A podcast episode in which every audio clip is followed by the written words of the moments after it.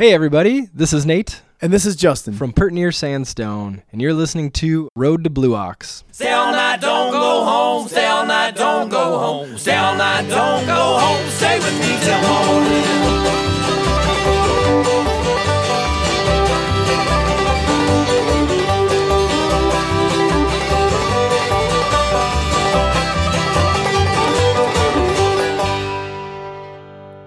Good morning, Nate. Well, good morning to you, Justin. How are you? Oh, I'm great. It's a fine morning here in Minneapolis. I'm going to attempt to do this outside. So we may hear sirens, birds, airplanes, garbage trucks, but we're going to wing it and we're going to give it a shot because I don't want to sit inside. Not on a Wing day it. like today. Great bird pun there with winging it. Do you have any mockingbirds that might also mimic sirens? I don't, not in this area, no. yeah, we have a lot of mockingbirds around here. I, they're actually one of my favorite birds, but they also irritate the crap out of me. It's a love hate relationship, you and the mockingbirds. Yeah, you know, because of this Anthropocene world we live in, we have lights all night as well, and mockingbirds will dance around those lights until 2 a.m. singing their jovial songs. Uh, keeping you up. Wait, What? Nate, aren't you aren't you a night owl anyway? I'm typically a night owl. I mean, who? Me?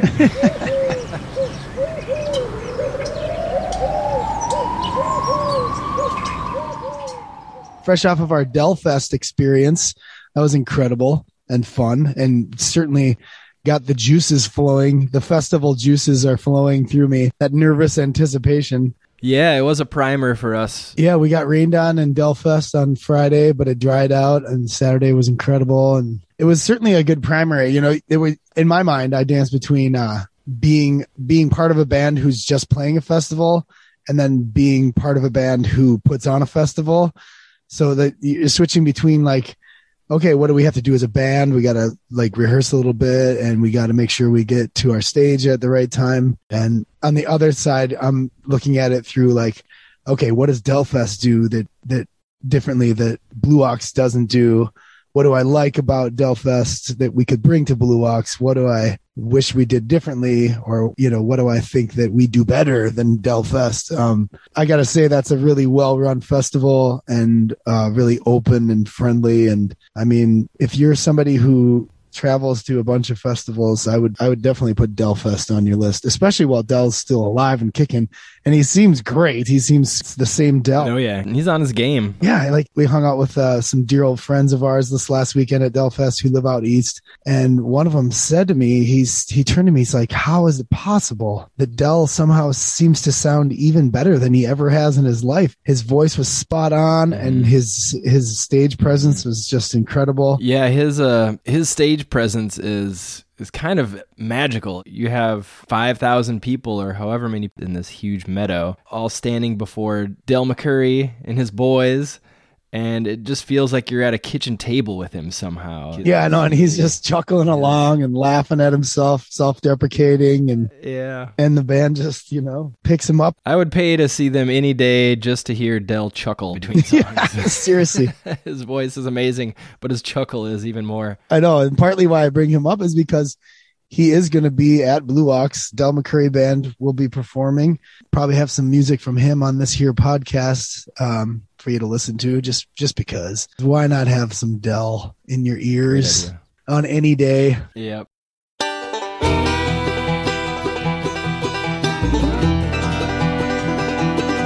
I can feel the wheels turning underneath my feet as I pull the shade down on my window seat. Praying where I'm going is better than where I've been. Then a stranger sits down as if he's right at home. Touches me and says, I see you're traveling alone. And by the way, son, you forgot to say amen. He says, I guess there's something here I need to explain. I try to talk to everyone riding this train. Some of them listen, but most don't pay train keeps rolling, and the world keeps turning. All aboard, all aboard, everybody's gotta get on board.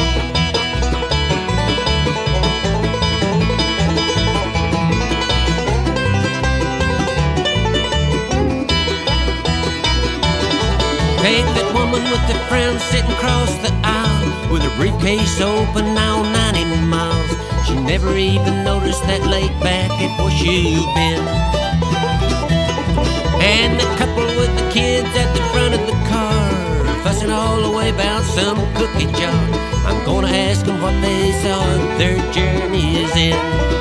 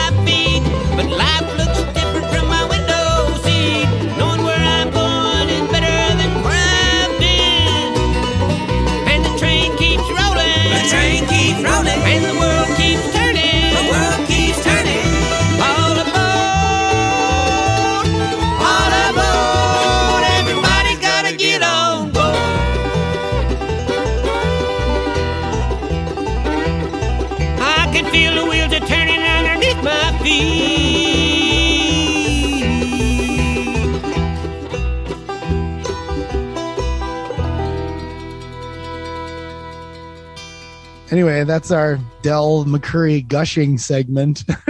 we can move along and talk about um, Blue Ox, the festival that that we host and uh, are looking forward to. We do have lots to talk about. Festival gates opening Thursday morning for non-reserved campers. We have schedules for the Soul Sanctuary, which is the area where you can do yoga, meditation, and just chill out. It's a really great way for you to connect with people who are at the festival. And Megan and Mike put on great workshops, and and they do the the yoga and the sound healing, the meditation, the breath work, Reiki. I mean, it's definitely a great place, and it's and it's open to go visit from nine to five every day, and then there's there's events happening throughout the day. Both days start with yoga. That's a great way to connect with the Blue Ox community, and and it was really popular last year as well. I know they had a lot of people out there for that. Uh, but there's like gentle movement and meditation. There's like a gong meditation this year, hula hooping, healthy self, heal thyself. I mean, all kinds of good heady shit for you.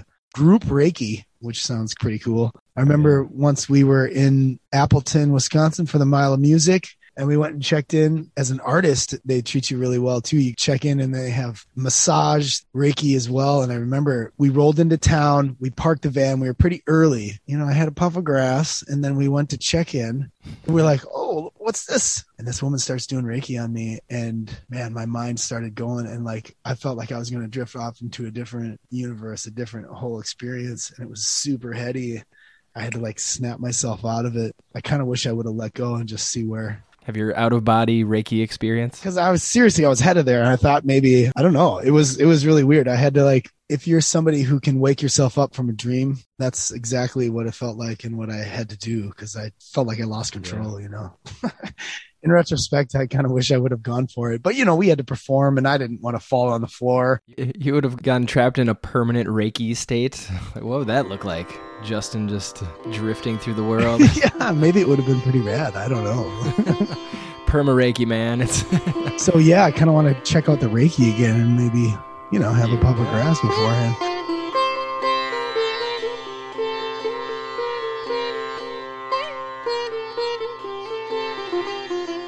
Nate, you wanted to mention the family stage, right?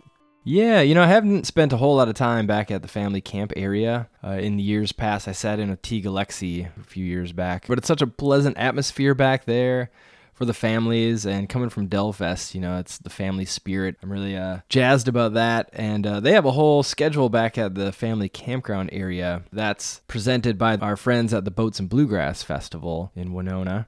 They have a whole schedule on Friday and Saturday at the family campground area starting with family yoga at 9 a.m. Uh, there's also there's talent shows, live music. There's craft time, parachute games, face paint. There's open play as well, where they have hoops and yard games and more. Bubbles, I'm sure, are going to be a part of that. And definitely check that out if you're coming to the festival with your kiddo. Camp over there and just enjoy all the good times with the other families. Yeah, I go up there every year with my kiddos, and we always have a good time playing with the other kids. And you know, it's always so fun to watch. So make sure you bring your kiddos along. They get in free after all, 12 and under. Yeah, I know they have their own little festival every year, and it's heartwarming for us to see them running around that meadow, which is really great and safe for them as well. Lastly, we should mention the workshops. There is a schedule and information about each workshop at the Blue Ox website as well. Banjo, mandolin, fiddle, guitar, songwriting. Uh, the songwriting workshop we added this year, I'm excited about that. Soren staff from them Coulee Boys and our, our friend Siri, who Humbird, they'll be leading the songwriting workshop. I think I'm going to try and scoot over for that one. Yeah, I'd like to see that as well. I can always use some ideas on how to craft some new tunes. Yeah, and just hearing somebody else talk about what they do it might help you snap out of something that's holding you back, kind of give you a kickstart on a new approach or just wrap your mind around something you got in a different way. There will be more information on those workshop instructors in the printed brochure for the festival as well. Before we get to our interview with Ben Majeska of Armchair Boogie, we're going to highlight a couple artists like we usually do. And we wanted to talk briefly about the last Revel, good friends of ours who have reunited in their original lineup and are currently touring around the country. Uh, and they just made a stop here in St. Paul. Sadly, we had to miss them because we were out at Delfest. But I heard it was a great show, and they've been really feeling the uh, feeling the vibes from everybody, and it's kind of exciting to to see them back together and back at it. And we're gonna have them at the festival. Are they doing a late night? They'll be at the Backwood stage from 11:30 p.m. to 12:30 a.m. on Saturday night. That's going to be a great time to see their set at the festival. Let's do a sneak peek right now with a new track from them called Rising Horizons.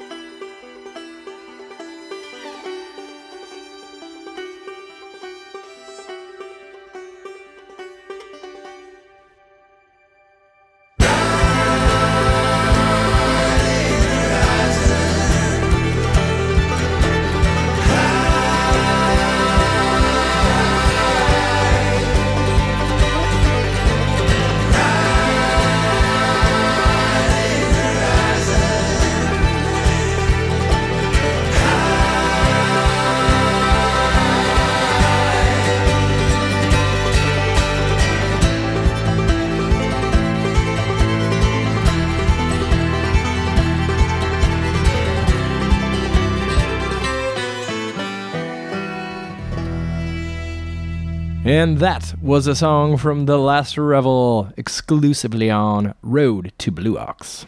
Okay, well, we've rambled on enough. I think we should just uh, get into this interview. We we spoke this episode with Ben Majeska of Armchair Boogie, the Madison, Wisconsin band, who we've known for a few years and have certainly made their mark in the past few years and are up and comers in in our eyes and just really uh, good friends at this point. And this is one of those bands that's going to be around for a long time. You know, if they if they can stick together, I don't see them really going anywhere and just making their huge mark on the midwestern scene and and doing their they're doing their due diligence getting around the country. They started their own festival uh the boogie down which is uh, in wisconsin as well the driftless music gardens. I mean just all in. They're all in and they're really great to watch live and they're really down to earth fun guys as well so it's easy to root for armchair boogie if you've not seen them before, highly recommend checking out their set this year. They'll be opening up the festival on the main stage on Thursday night, which is a great, fun set to check out. And again, I recommend all of you get there on Thursday night if you can, because the vibe is super special. And, you know, it's that, it's just like everybody's riding high and buzzing because the festival's beginning, you know? Yeah, ready to just jump into it for the full three days. And Armchair Boogie is going to set it off right. I mean, it's appropriate that they have the word boogie in their name because it's really hard to not move and groove when they're on stage. They got the drums, Eli's funky bass behind it, and then with Ben and, and Augie leading the way there. Yeah, they do it really well. You know, song based jams with uh, you know, their unique style of songwriting. It's they're really a great show. And uh, yeah, I think they're gonna be stewards of the scene for some time to come. These guys are not very old either. They're in their late twenties, and it's just th- I'm thinking about the potential longevity, you know, and, and just kind of how far along they are already. It's just really it's cool to see. That's a good interview. He's super down to earth and, and really fun to talk to. Here's one from Armchair Boogie's LP, What Does Time Care? A song called That Lovin'. Then we'll jump right into that interview with Ben.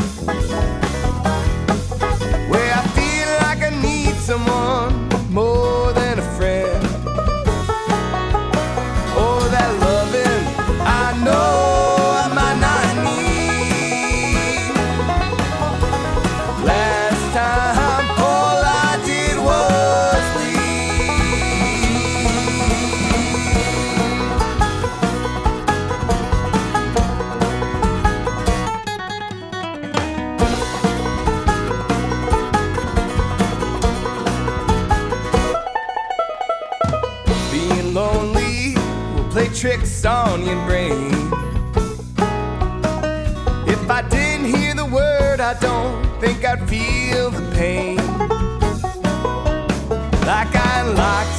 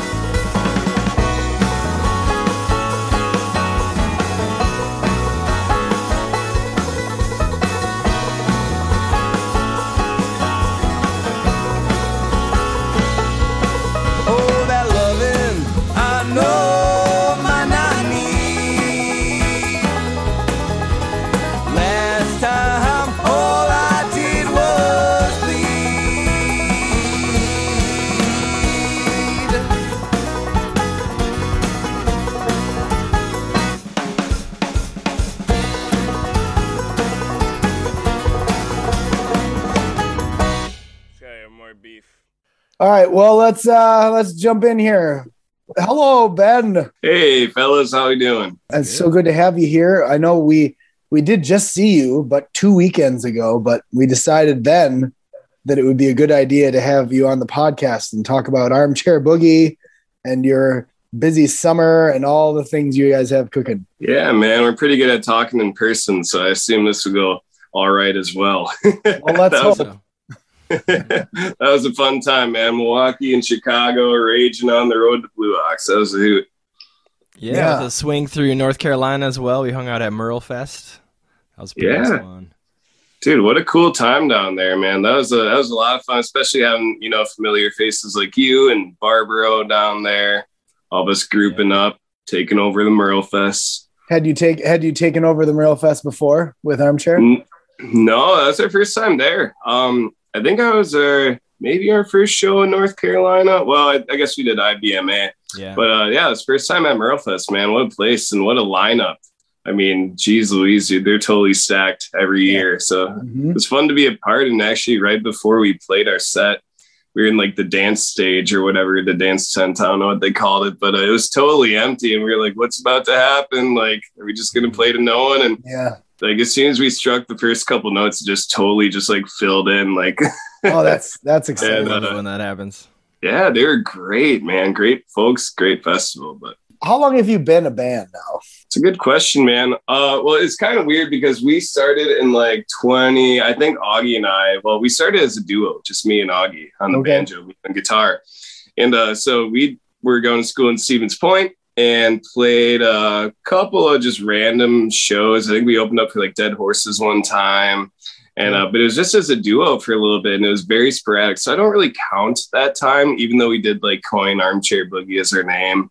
Uh, but around 20, uh, 2015, I think it was uh, early September 2015, we've uh, added on the drums and the bass. And uh, our first like legit show was opening up for Horseshoes in Stevens Point, Okay. uh, or Amherst, I should say, at Central Waters, uh, Yeah. which was super cool. Uh, and yeah, yeah, and, and from there on out, you know, 2016, you know, we were a band. We were probably playing, I don't know, maybe like 30 to 40 shows a year. It wasn't much. And then really ramped up 2017 and onwards. So I guess, you know, we're rounding on what, like seven years or something, if we're counting like 2015. Time flies. And if we don't count 2020, it's, you know, Yeah, but for. You can still count it. yeah, right, right. Okay, and has it always been Eli, Denzel, Augie, and yourself? Yeah, the, the first drummer was Dan Waterman, uh, who is our, our good friend. Also, we all of these guys, whether it's uh, Dan on drums or Denzel, we all met in Stevens Point going to college, and people were playing in different bands. But our first drummer was Dan Waterman, and he was playing with us. I don't know till about 2017, and then uh, I think he saw us getting busier, and he was realizing he wanted to kind of, you know. Pursue some other career things. Uh, so then we brought Denzel on board, and Denzel's been, you know, obviously still our drummer, and which is uh, super fun. But D- Dan is still on our team. He does a lot of our graphic work and our website, and we crash at his house when we play in St. Louis. So you know, everyone's Oh. still in the family.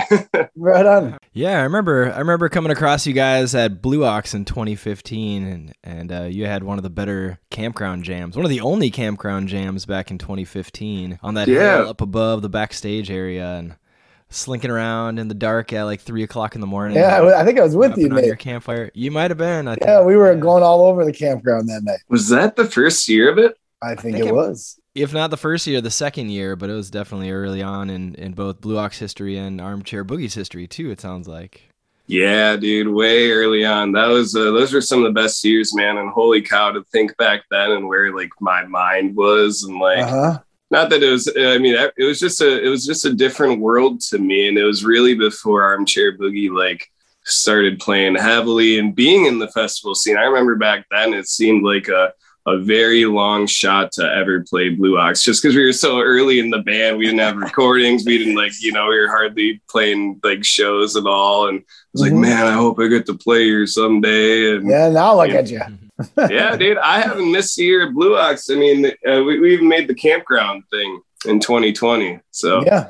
Uh, yeah. man, it, it holds a big spot in my heart, dude. Me and Augie have been at all of them. You know, and it's great to have you guys there. I want to talk a little bit about your musical vision, like as a band, because you know you you straddle sort of a couple spheres genre wise, you know. And was that kind of the idea from the outset, or were you guys like, do we want to have drums? Do we not want to have drums? Or like Eli plays the electric, you guys got that funky rhythm element to it all. Like maybe you can talk about a little bit about that. Yeah. Um, well, I guess the the most important or the, the important start point for that is that Eli and Augie were in a band in college called the High Hymatics that were playing around. They're kind of like indie rock, alternative rock, I guess you could say. Augie actually played a lot of guitar in that band, uh, but also whipped out the banjo here and there. Um, but I was playing in a funk band called the Rumble Roots and uh, playing on electric guitar. And we just kind of met, like playing bars or whatever, playing house parties. And uh, Augie and I started jamming just when we, when I figured out he played, you know, banjo. And I was like, oh, I love bluegrass. And, you know, we jammed that way. But, anyways, there came a point in time where the Hymatics disbanded. And then that left, uh, actually, I should say Dan Waterman, our former drummer, uh, was also in the Hymatics. So the Hymatics breakup Dan, Eli, Augie are all free as can be. Armchair Boogie had been like playing just as me and Augie, you know. Yeah, I think one day we were jamming. We are like, wow, it'd be nice to have more people to play with, you know. Yeah. Uh, no, and then Yeah. Augie's like, well, Dan and Eli, you know, don't have anything going on. Maybe we could add like drums and electric bass. And it was as simple as that. We're like, sure, let's try it out Nice. uh, and it clicked. You know, I mean, back then it was like, whoa, this sounds great. You know, um, these days, if I heard any recordings from us from 2015, I'd probably cringe. Yeah. you know, but um, but anyways, yeah. So that was kind of like the development. It was just kind of like, hey, these guys are our buddies and they play. Let's just have them join. Yeah. It wasn't. It wasn't like uh, let's try and do something Sure. different or anything. It was just Yeah. that sounds good. You Yeah. know? And as far as the musical Yeah. taste goes i mean it's just kind of been uh, i guess i bring a lot of like the funky stuff um if you listen to like my originals. And augie brings a lot of like kind of grassy and like country kind of sounding influences and everything. So there hasn't ever been a game plan. It's just been bringing things to the table and and seeing if they worked and if they worked, you know, they worked. And and we like the variety of it, man. I mean, performing uh Oh, and yeah. being able in one set to do slower tunes, you know, slower, prettier tunes to country, whether it's covers or originals to like straight up rock and roll, Yep. you know, um, or funky stuff. So it keeps us just feeling fresh throughout a show. And it's it's a it's it's really just fun for us, you know. yeah. Well, the good thing is it feels really organic for you guys too. It doesn't seem like you're pushing anything or like trying too hard. It all just seems to just flow and come out of you. You know, it's really fun to watch. Yeah, I've always I've always recognized that in you, kind of similar to Pert Near. I mean, we're very much an organically derived band as well. Just like, well, this is what we got. Let's let's do that. And uh, Yeah. I kind of I get that sense from you guys that it's you're doing it naturally with the elements you have and just kind of how you feel music, and it it comes from the heart. You can tell that as well. Yeah, man. There's a there's a lot of like not thinking about it, you know. yeah, that's great. is- which is nice. I like I really don't think about it that much yeah, at all. And like when even when we're writing, it's just kind of write what you write, bring it to the table. But it always seems to like balance out our albums. I guess you could say like between like the the funky songs and the slower tunes and the bluegrassy stuff. It all kind of just stays. Um, you know, everything stays in place, and we'll see where it goes from here, man. I mean, it's uh, uh, as far as like we got some exciting new songs coming up and everything like that, and it'll probably just kind of you know, sound a similar way, but keep evolving, I'm sure. Yeah. Are you guys are you guys doing some studio stuff right now? yeah, we're going to drop some singles this year. I don't know how many, probably two or three, uh, a couple of which are almost completed. And we're, uh, because of how busy we are touring and everyone holds down day jobs, uh, it's hard to just sit for like, we're not the type of band that goes into the studio for like a week Yeah. and tries to get it done. Even though that sounds nice, we're kind of we kind of pick away at it, um, and and try and do like maybe a song in a weekend or um, everything like that. So we're gonna we're definitely building towards an album. Uh, we have a lot of tunes that we just need to sit down together and and tighten them up a little bit more. But I expect a full album next year for Okay. sure. I think uh, looking at the calendar, which I just said earlier today, and had a mini heart attack of excitement, and also like, oh man, when am I going to chill out? So probably not this year. Besides some singles, we'll get one out next year. Well, that's good. You guys have how many albums out now, and how and where have you recorded them? So we have uh, two albums out and uh, an EP, a Western EP, which was a product of us being kind of bored during the pandemic, which is like a four or five Yeah. song thing. Um, so we record them in Fort Atkinson, Wisconsin, at a place called Lunar Lava Audio. And it's run by our good friend, uh, sound engineer. He also does a lot of our mixing. Uh, his name's Jeff Peterson. Shout out to Jeff. He is uh, a stud, man. I love that guy. And we actually started the Hymatics to bring it back to them. They recorded an album with them back in the college days. And when it came time that Boogie had enough material, we were like, where to record? Well, let's go with Jeff. We know Jeff and, you know, he does good work, fair price and everything.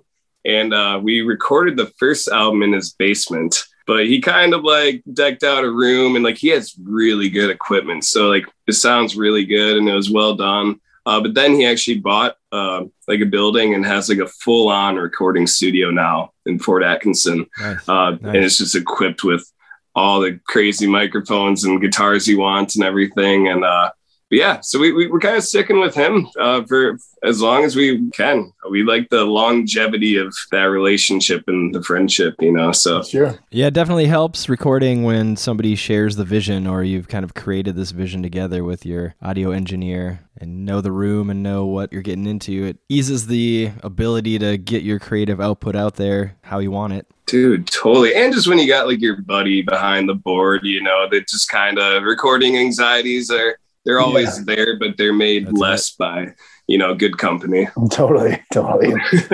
well, how did you, where did you start musically? Did you always just play the guitar? Did you start as a kiddo or? Yeah, uh, basically, I was in a neighborhood. I lived in the cul-de-sac full of families with kids, and there's just a ton of kids around. And I always wanted to hang out with some of the older kids and stuff. And one time, I remember they were hanging out, and one of them was taking drum lessons, and the other one was taking guitar lessons. And it was like they were just like, "Let's jam sometime." And I heard that, I was like, "That sounds like the coolest way to hang out ever." yeah. and I, I I have a very vivid memory of running home and just like going into the kitchen and talking to my parents, be like, Can I take guitar lessons? And they're like, What? You really want to like do that? And I was like, Yeah, definitely. But I was also like my first memories were just like music, man. Like I loved it. Like I'd get my allowance and spend it on CDs and everything Yeah. and all that. But I was around seven when I started playing, but uh I didn't take it very seriously until like time culminated and I eventually got like okay at it around like 15, but I wouldn't practice, which uh, any of my guitar students listening probably might have actually heard this from me. Sometimes it's actually my pep talk. I'm like, hey, I used to not practice too, but then when I started practicing, it really got cool.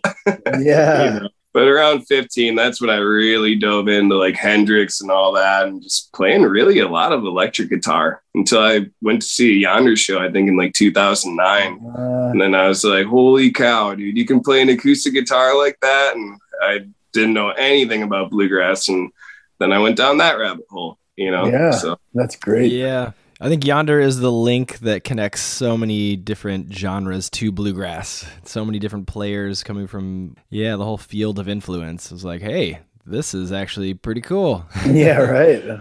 I like to think I would have gotten here one way or the other, you know, just like in the scene or in the community. It's really hard to imagine how without like Jeff Austin, you know, Yonder as a whole, but definitely Jeff just like, you know, pulling you in during a live show. Like, um, that's just a feeling you'll never forget, you know? Yeah. And then did your parents listen to a lot of music too, or was it kind of like siblings and neighbors? They appreciated music, but like really, I'm definitely the one in my family who's just like crazy about it. So it wasn't really a musical family at all. Like Okay. uh, it- we'd have the radio on, and I mean, like you know. But I was definitely always the one being like, listen to this, listen to that, or Yeah, you know, right. learning a song and everything like that. But uh, yeah, dude, it's, it's fun, funny to think about. I just, it was a very, uh, I was just addicted to music like right away like Mhm. just my earliest memories man just just loving it putting on uh baby beluga on repeat when i was like three or four years old just like playing it like Uh-huh. over and over again i don't know dude so and here I am still, but different songs. I was actually jamming you guys today. I was pre-gaming a little bit for the podcast. I was listening right. to some, some some Pert stuff. I was loving it, man. nice, thanks, man. Um, let's pivot a little. Let's talk about um, the insane decision of you guys trying to start a festival. yeah, right. Hey, man, we can all relate. Huh? No, dude, it was a product, I think, of being, uh, you know, it's tough because we gained a lot of momentum. It felt like going in, like 2019 was going super well. 2020's calendar was totally stacked. And then, like all of us, you know, got the rug pulled out from underneath and yeah. just felt uh, felt like we had to make a big splash, really. Uh, Okay. and just it was kind of just a result of that. Like, let's see, you know, it sounds crazy, but just my work, and we were kind of hunting around for some festival grounds a little bit. It was kind of like a pipe dream at first, and then it really just started. Decisions started being made, you Yeah. know, and then like next thing you know, we have a title for it. Um, I gotta give a lot of credit to our, our friend and our, our, our band muse, I guess you could call him Adam Knipple. Uh, he's just our, one of our best friends as a, as a band. And he threw us like this party in 2020. We went up in the Northwoods and did like a little like mini private festival. And it was at that festival Okay. that uh, our, our agent was there and Adam's talking to him. He's like, maybe you guys should like throw a festival. And, you know, that's when the ideas happen. But fast forward, you know, we're shopping around, like like looking at stuff and uh Driftless Music Gardens, you, you guys know them. Mhm. Um Tim Lochner and the People Brothers bands, we've been playing there for years and uh they caught wind that we were looking for a spot and they're like they're trying to host more events. You know, they really turned up in like 2021. They I did, went yeah. Two festivals to eight including ours. So yeah, they they welcomed us with you know wide open arms to have the boogie down at Driftless Music Gardens, and that's a place that already is perfect, beautiful, run by amazing people, has all the infrastructure figured out. yeah. You know, so and there's a lot of burdens that were lifted just by making that decision, an easy decision to work with our friends. You know. Yeah. So, and then yeah, from there on out, man, it's just been a lot of you know, like it's it's hard because you have so many talented friends and you're trying to balance like you know bringing in you know like nationally touring people, but also Yeah. giving your buddies you know like some stage time and uh, but yeah, year one sold out because we were doing like a limited capacity. Just incredible. Went super well. And this year it's going to be July 15th and 16th at Driftless Music Gardens. And we got like Kitchen Dwellers and The Last Revel in their original three piece form and Yep. some kick ass bands that I'm sure are also on Blue Ox as well. I haven't cross referenced, but Yeah, we'll edit that out. No, that's great. Congratulations. I'm glad it's it's you know it has fallen into place and is working for you guys. It's really a pleasure to have any part to do with the you know curating a festival and being able It's to so fun. have a party like that with all your buddies. You know, like that's the that's really the true nature of it is having everyone together at one place where you can enjoy the music and enjoy the community. That's kind of what it's about for us involved in Blue Ox. And you have, you know, good partners on the other side, like running the mm. sh- running the the campsite show, you know, and like taking care of the things that you don't you don't have any ability or kind of knowledge to do, you know. So that's that's nice, you guys. I hope it I hope it continues to go well for you. Dude yeah it's, it's looking good for this year and everything. And uh yeah like you said dude it's just uh i like to throw parties in general. Yeah. whether they're at my house but to throw it with you know hundreds of people in a beautiful spot and and have you all centered around music and everything is a it was a dream come true man. I've long said that the boogie down last year is just my favorite weekend of life so far so Nice. That's but great. you know so but similar amounts of fun are had at, at blue ox no doubt as well Oh man. yeah, we're not trying to discredit that at all. We yeah aren't we lucky to have all these crazy you know awesome festivals in the midwest in general i mean you look at the the calendar and you could fill it up every weekend if you wanted with something Yeah, sweet, totally. you know? Absolutely. yeah, you'll be at revival this weekend, right? yeah we got a crazy weekend coming up uh, but we'll be at revival on sunday we'll be at uh, summer camp saturday we're actually flying out to colorado wednesday night and then we're going to catch the infamous Stringdusters at red rocks um, Ooh. just Yeah. to catch them. And then we're playing a festival in Colorado Springs on Friday called Meadowgrass. And then we're going to fly back super early on Saturday to Chicago, get in our van, drive three hours to summer camp, play there, and then drive home three hours, sleep, wake up, drive four hours over to Revival. and then uh, I have a closing set with a side project of mine called Picking Buds that plays from like 1 to 3 a.m. Sunday. So, You're gonna be I'm gonna- zonked. dude, it's going to be crazy. But you guys have been there. You know, you kind of get in this mode where like you're tired, but you're you're operating, right? Like, like yeah. And you're you're enjoying it. It just you kind of get in this weird headspace where it, it all works out and you have fun. And on paper, you're like, wow, I'm gonna go crazy, and you know, I'll be tired at the end of it. But in the mode, it's it's a it's quite an adventure, you know. Yeah, It is. Yeah, you're running on adrenaline, running on just the adrenaline and momentum. going. Yeah. I totally. feel like when we do long runs or, you know, exhausting runs like that, the scope just sort of narrows and narrows and narrows of, you know, you got to keep your attention focused and keep operating until finally you can just crash out for like 2 days straight. yeah, the, one of the best parts I think about is when you're on like day 10 of tour and you're like tired as all hell.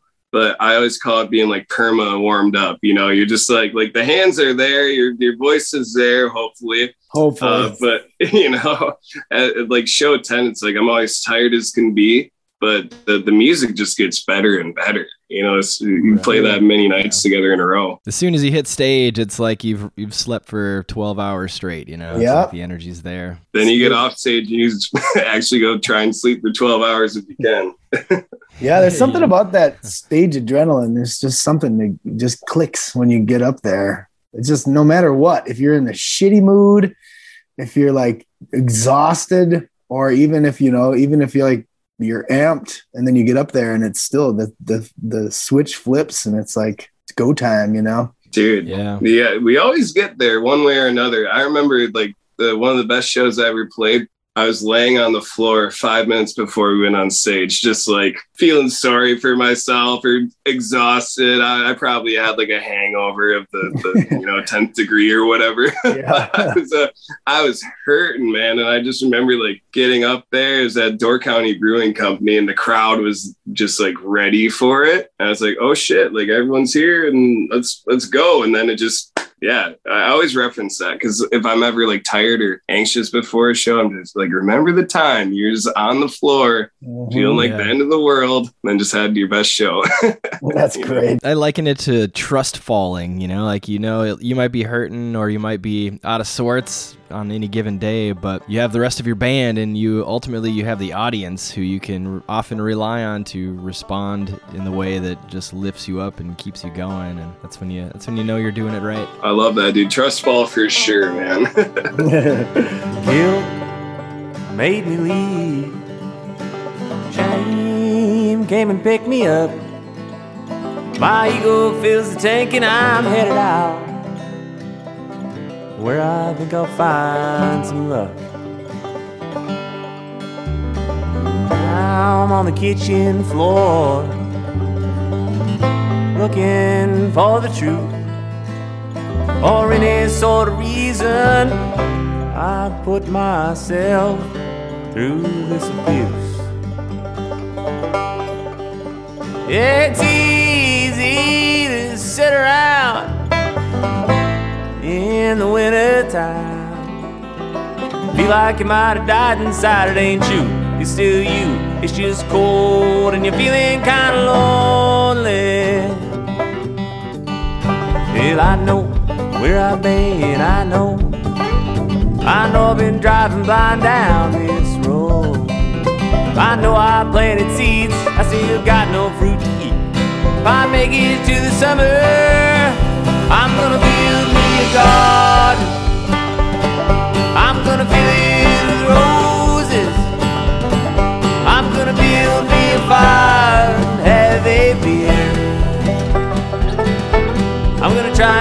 happy just to be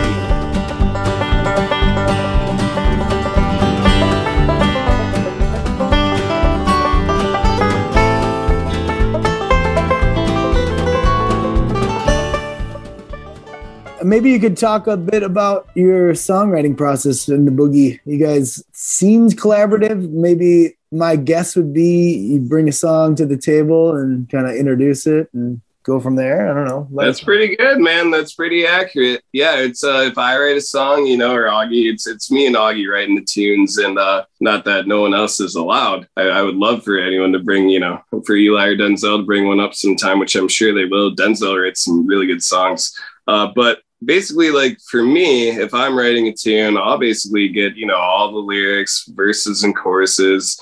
Uh, you know, I'll, I'll get it probably like 80% there and then I bring it to the band and you know let everyone kind of bring what they have musically to the table. So there isn't really a lot of co-writing that goes on like lyrically, but like musically very open-minded. Like a lot of times I'll be like, "Can you guys like you know can we find out a melody here?" Can we find out like a bridge or a way to do a jam section? And those are really when like we're we're all exchanging ideas and everything. Uh, but both me and Augie, yeah, we'll, we'll write them, just bring them to the table, pretty much complete, and then we just uh, we try and play them a bunch until they, you know, Yeah. start tightening up. But as far as just like me, like I'm like, you know, I'll be sitting in my room.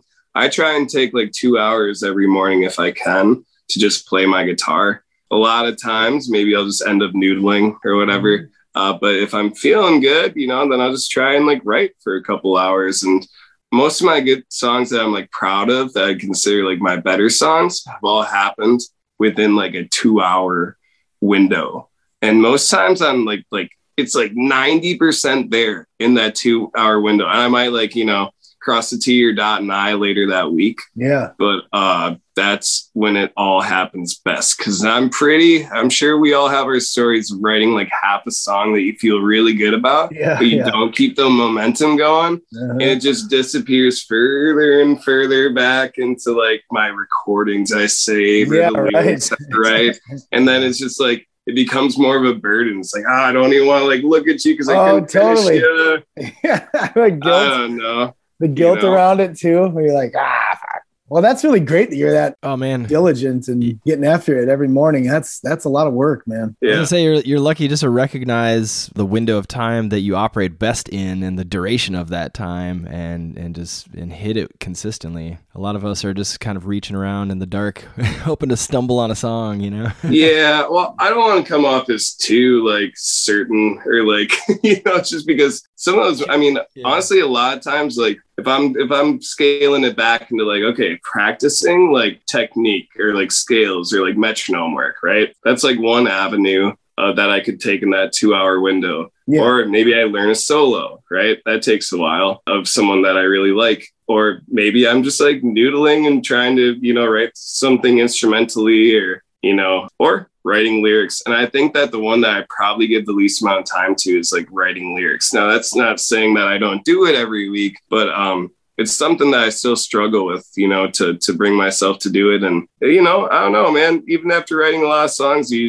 sometimes it's hard to be vulnerable or not be judgmental of what you're writing. So Mhm. that is uh sometimes when it's not clicking, that's like my least fun thing to do is writing songs because I just feel this like pressure of judgment on myself or something. yeah. But on the days that I wake up Sure. and I'm just feeling like words are flowing, you know, just like right out the pen and everything. Uh, that's when it's like, you know, so much fun to write a song and just have something you're proud of. But Yeah. you know it's it's it's hard to I, I make the time i play a lot every day but sometimes i could be a little bit better about being a little more intentional on like hey am i have i not written one in a while or something you know Sure. so Man, that's great though. I'm envious, and I, I have a I have a hard time doing that sort of thing. I mean, for a number of reasons, but I'm thankful there are people who are working as hard as you are in the world. You know, getting good tunes out there and and being creative and you know inspiring others. You know, it's great.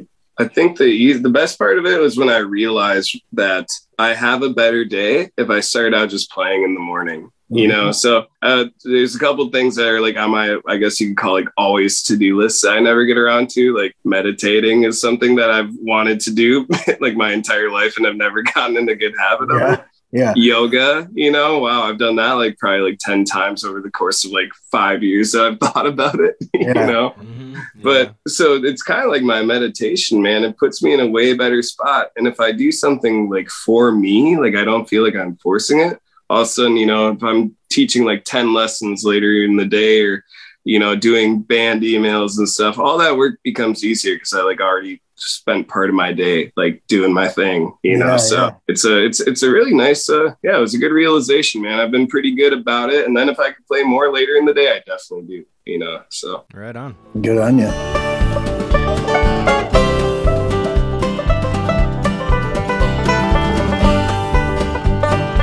All right, so there's a show uh, on KFAI up here called Desert Islands. Our friend Doc hosts it, and he invites a band on uh, or an artist on, and he curates a playlist for them based on their 10 desert island albums. Meaning, if you knew you were going to be stuck on an island, what would you bring with you? So I know that's a tall order, but maybe you could mention a couple that pop into your head right away. a couple of albums. Yeah, uh, albums or artists. It's pretty loose. Yeah, right, right, right, right. Oh man. Uh I guess as an artist because I love so much of his stuff, Taj Mahal for sure. Oh, nice. Yeah. Hey, didn't he just turn 80 years old as well? Yeah, dude. Wow. And he is just uh just what a king, man. I love that guy. Such variety. Um, Paul Simon's Graceland for sure. Yeah. That's one that I uh continuously played on a cassette tape in my van in high school. I, Nice. I listened to it literally every day going back and forth from school, as well as Fleetwood Mac's Rumors. But that one, I don't know. That was just kind of on. I, I love that album. I don't know if it's So desert good. Yeah, but I'd um, say it's I'd say it's desert island worthy for sure. yeah, Sure.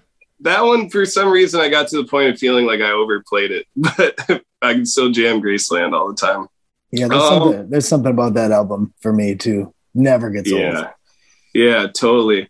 Um, geez, what else, man? I don't know. Like anything, I guess you could say like Tony Rice has a lot of cool albums. Yeah. Uh, the Tony Rice unit specifically. Um, I think it's called, oh, what is it called? Like Backwaters, I think is the name of it. It's an instrumental album that I just always have on. It's so beautiful, man. Uh, just just totally different Tony Rice playing than what a lot of people know. Um, and then recently, I'm pulling up my my little Spotify here because I was recently jamming, and uh, I went to New Orleans this past weekend. I was there for about four days and just Ooh. loving it. And uh, I before I went, I've been very into like Allen Toussaint yeah. hmm and uh, his album. Uh, I can't get enough of a life, love, and faith. That's just like I think it's one of his quintessential like albums, and uh, it has to be super popular. Like came out in '72, but that one, uh, I do these Majestica Mondays where I collaborate with a bunch of musicians and form a one night only band. And uh, I found myself just writing the song list, and I have like four Allen Toussaint Nice. songs out there from the same album, and like talking to the keyboard player, like hope you're up for it. yeah. Uh, That's great, man. can't get enough of him either. Yeah, but uh, probably the most important of all time is John Hartford for me, Nice. and uh, that's like my my almost like easily not easily said, but he is like my if I had to pick one artist like forever. I know you guys like the Hartford too. I Oh, remember yeah. when we played at Colectivo and you guys said, uh, "Don't leave your records in the sun." Yeah. I think I was a record store day. Uh, Mhm. But as far as albums from him, man, that's a hard one to choose. But I like some of his later stuff uh, lately, kind of like uh, going back to Dixie or, stuff. Okay. or No End of Love, uh, the album itself, where he just kind of has like weird dialogue between the tunes. But um, yeah, and of course, I mean, you know, Down on the River or uh, Mark Twang. yeah. I could just go on, classic. man. Yeah, that's great, man. That's perfect. That'll give me something to listen to, and maybe whoever listens something to listen to as well. Totally, man. Yeah, thanks for being on, Ben. Um, yeah, I mean, I'll just steer people toward your website and your Instagram and stuff. You guys are busy as hell. It's great to see. We love watching our friends blow up, which is what you guys are doing. And uh, we look forward to seeing you at Blue Ox. Thanks, man. It means a lot to be buddies with you guys and be on this uh, this fun road we're on together. And uh, you know, whether we're in Milwaukee, Chicago, or Blue Ox, I know we just got a lot of good times up at, So appreciate it. All right. Yeah, thanks, man. Ben. Good hanging, man. All right. Thanks to everybody who's checked out these podcasts. We can't wait to see you all. Maybe you're feeling that nervous anticipation as well. See you all very soon in the pines. Great things have come great pain. Great men have felt great shame.